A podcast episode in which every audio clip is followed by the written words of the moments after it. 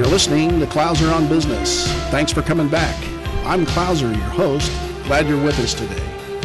One of the challenges I find and have found as a business owner and as a financial manager is to know how my company is comparing to others in the industry. Why is this important, and where does one find such data needed to make such a comparison, and who also uses this data? Hey, I'm glad to have uh, Mike Foresee of Columbia Bank back to help me talk through this topic. Mike's been a guest before on the podcast. Uh, the podcast was the role of a bank in succession planning. You can go to clouser on business dot com to find Mike and his podcast. Hey, well, welcome back, Mike. Thanks for having me back, Clouser. Yep, so how's things in the uh, lending world today? That's very busy right now. I think there's a lot of enthusiasm in the marketplace and lots of activity. Yeah, it seems like uh, the economy in general is uh, you know, growing and booming, and a lot of confidence there. I think so. Um, all of my clients are very busy. So, mm-hmm. Hey, well, we had a lot of uh, good feedback from your uh, previous podcast on the succession planning, and uh, why don't you remind our listeners a little bit about yourself and your background, and uh, what led you to get into uh, you know, the financial end of things with banking? Well, I've been a commercial banker for twenty-one, twenty-two years or so. Um, prior to that, I worked for the state of Oregon in their economic development department, which really targets manufacturing companies and supports banks in order to help them do loans. And so that's kind of my finance background. Yeah, and you've got a, uh, some uniqueness to your background also. I, I tell our listeners, uh, you know, I try to find something about our guest uh, that, uh, you know, that that's really interesting. And the last time we recorded uh, with Mike, we turned the got done with the uh, recording, and he starts to tell me this story about he's uh, a former air traffic controller. So uh, what's that all about? Well, very similar to traffic control and finance, but no, just kidding. I was an air traffic controller in the Air Force, and I was stationed in Germany, and it was a great job and great career, and uh, had a lot of fun. Mm-hmm. Hey, well, our uh, topic for today is uh, benchmarks and the uh, R M A. And uh, for, so explain to our audience uh, from a banking perspective what you like seeing client, or why you like clients setting benchmarks uh, for themselves. Well, I love it when clients set be- benchmarks. Um, quite honestly, that's how a bank, that's how we evaluate our clients, is with benchmarks that we establish. That's how we look, evaluate our clients. But I love it when clients establish their own, because it tells me, first off, that they're a strategic thinker. Love companies that think strategically. And then number two, that they want to get better. They want to improve. Mm-hmm. So love working with companies like that. Yeah, and it shows that they're actively involved in, you know, what they've got their investment in, too. And that's not an easy thing to do. Companies are busy. They're running around trying to make, you know, money and do well, and you have to be strategic. The best companies are, though, that are strategic. Yeah, how often do you find, though, uh, you know, people, they get started in business, and then uh, they just take off, and they don't think about, you know, cash flow, or, you know, am I keeping my cost of goods in line, or, you know, those type of things? It, it, it's so difficult to keep that front and center. But I would say that the companies I see that want to become great, that are good, that want to become great, that lack, where they're missing is that strategic thought and, and just wanting to get better. Mm-hmm. So uh, we're talking benchmarks, but uh, banking loan documents often have covenants in them that uh, speak to ratios that the bank would like the client to maintain, and, and they're, they're guidance ratios, uh, correct? Yeah, that's correct. We, you know, banks are pretty simple. There's quite a lot of benchmarks that are out there, but we primarily focus on cash flow. Does the company have adequate cash flow to service their debt?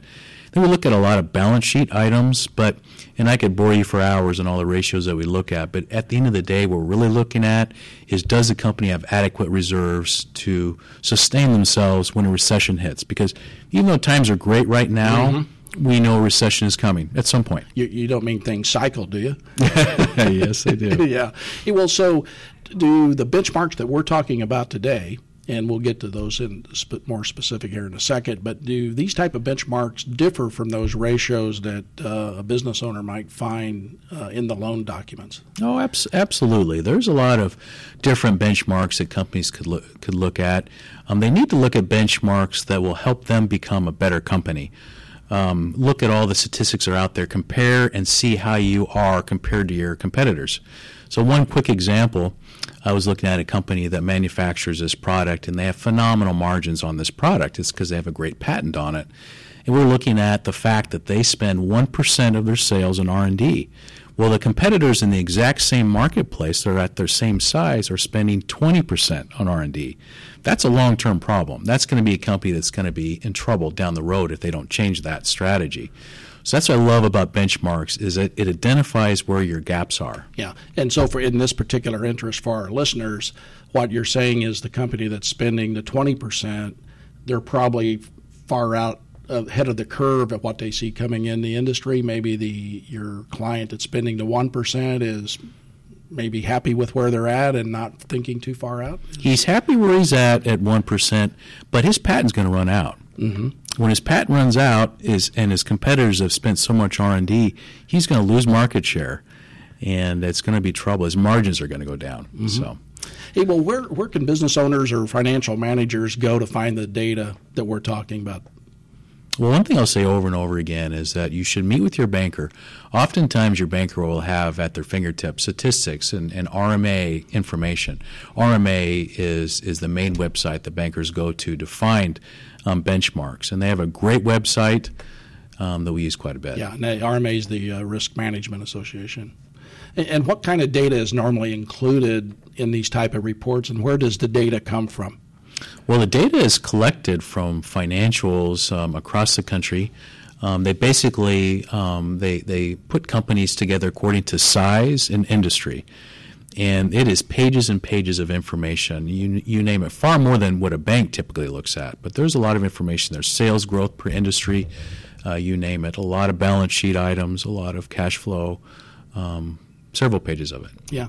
And if I'm a business owner and uh, so I'm looking at this data, uh, let's say I'm in some sort of manufacturing business, but I'm not necessarily lined up with exactly, you know, maybe there's something a little bit different about my business. Do you still use this information? I mean, would it still serve as a good good source of information? I, I think, again, at least being strategic, that's going to help you anyway. But the deal is, though, most companies have more than one industry. There's very few companies that only have one.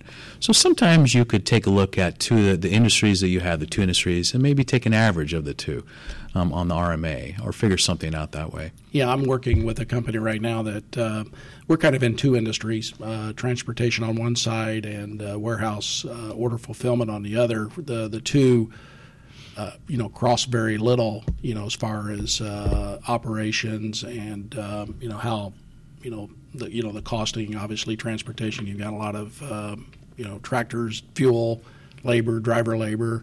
The other side's got, you know, primarily labor and the, and the uh, warehouse, you know, overhead. And so it's uh, not always easy just for my listeners. You, you know, you, it may take some picking apart or, you know, looking at some portion of the information you're getting and then adding it to the other to get a kind of a good indication of, of where you might want to be uh, operational-wise. Well, uh, who normally uses this data? Well, anyone who you give your financials to is going to compare and use data and compare that to your um, peers uh, and your competitors. So sometimes companies have insurance companies that they give their financials to. Um, sometimes companies that are manufacturing, they're very dependent upon their suppliers, they're, and, and they're requiring uh, terms with their suppliers. The suppliers will like to see um, financials, and then, then they will also look at the benchmarks. Um, I'll tell you one immediate one, too, is if you ever go through a succession and you give your financials to a buyer, the very first thing they're going to do is look at your financials and compare them to your competitors. And what everyone wants to work with, including buyers, is that they want companies that are best in class. And if you could demonstrate that you're doing better on most benchmarks compared to your competitors, you'll get a premium from that from that buyer. You'll get better terms from your suppliers and better service from your bank. Mm-hmm. And so, uh, obviously, you, the banker, uh, uses this information. So, uh, how do you personally you use this to approach clients, uh, both good and, you know, you know, maybe you have a client that's doing very well, maybe someone's on a borderline, not doing as well as, you know, you might think by using this data. How do you, uh, what's your approach to the client to help them see all this? Well, I'm a really big believer in, I, and I ask this of all of my clients, I asked them all, let's meet at least once a year, and let's meet in the room with your C P A, your C F O, your most trusted advisors, and we'll go over the ratios together. We could talk about the news of the company. You know, honestly, most companies, they're not going to hit their numbers every single month, but tell your banker that. Um, tell him, yeah, we're going to have something going on here, cash flow is going to be a little bit tight, or our reserves were drained a little bit because we bought a piece of equipment with cash. Just be proactive and talk with your banker, but get everyone on the same page is what I would say. Well, and plus, uh, and uh, you know, correct me if I'm wrong, but the reports normally would include, you know, maybe there's seasonalities to a particular industry, and that has to be taken in a, into effect. So, yeah, maybe not every month is going to be robust because, you know, because of certain, uh, you know, pressures on the, you know, their industry or whatever, or the seasonality. That's exactly right. Again, it shows you where your potential gaps could be, and it helps you divert some resources there. I'll, I'll give you a really quick example. I have a client I just met with the other day. His sales, he's been obsessed with growing his sales. His sales are growing at five percent. All of the competitors in his area and in his, in his industry are growing at about one or two percent. So it's not really a sales issue. The industry is down. Mm-hmm. So now he's devoting more of his resources to becoming more efficient. So that's a deal, mm-hmm. yeah. Uh, you know, uh, kind of. This might be an odd question, but as a general percentage uh, of the clients that you deal with, you know, how, how many business owners, companies are, are using this type of information to help guide them? Well, I think sadly it's about twenty percent or so. Um, I wish more of my clients would um, do this, would again be more proactive and, and strategic. Um, people are busy, you know, and it's difficult. They're running around trying to hire people and, and keep things going.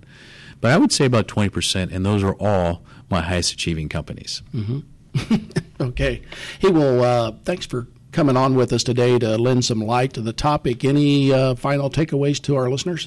Well, I'll just say for last time, you know, be proactive with your banker. Tell them the bad news sometimes too, but develop that relationship so that he sees what you, what you see and you get on the same page, and uh, and you'll have a much better relationship with your bank. Yeah, well, I think both parties are, or should be anyway, uh, success should be the, you know, the same goal for the bank. That's right. With, with the company as much as the ownership or management too.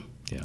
Well, hey, well, thanks for uh, helping us today, Mike. Hey, well, the Clouser Coda for the podcast is one of the ways a business owner manager can help stay the course, or maybe to learn the course, is to find how similar businesses operate. Reports from the R M A and other agencies is just one way. Thanks again to Mike for coming back with us today. Catch his first podcast on the succession planning. It, it's a very interesting podcast. Well, hey, please tell your friends about us, and if you can, please leave a review on iTunes, TuneIn, Podbean, and Stitcher Radio. That would be much appreciated. Please leave your comments or suggestions on our website at clouser on business dot com. All for now, you've been listening to Clouser on Business.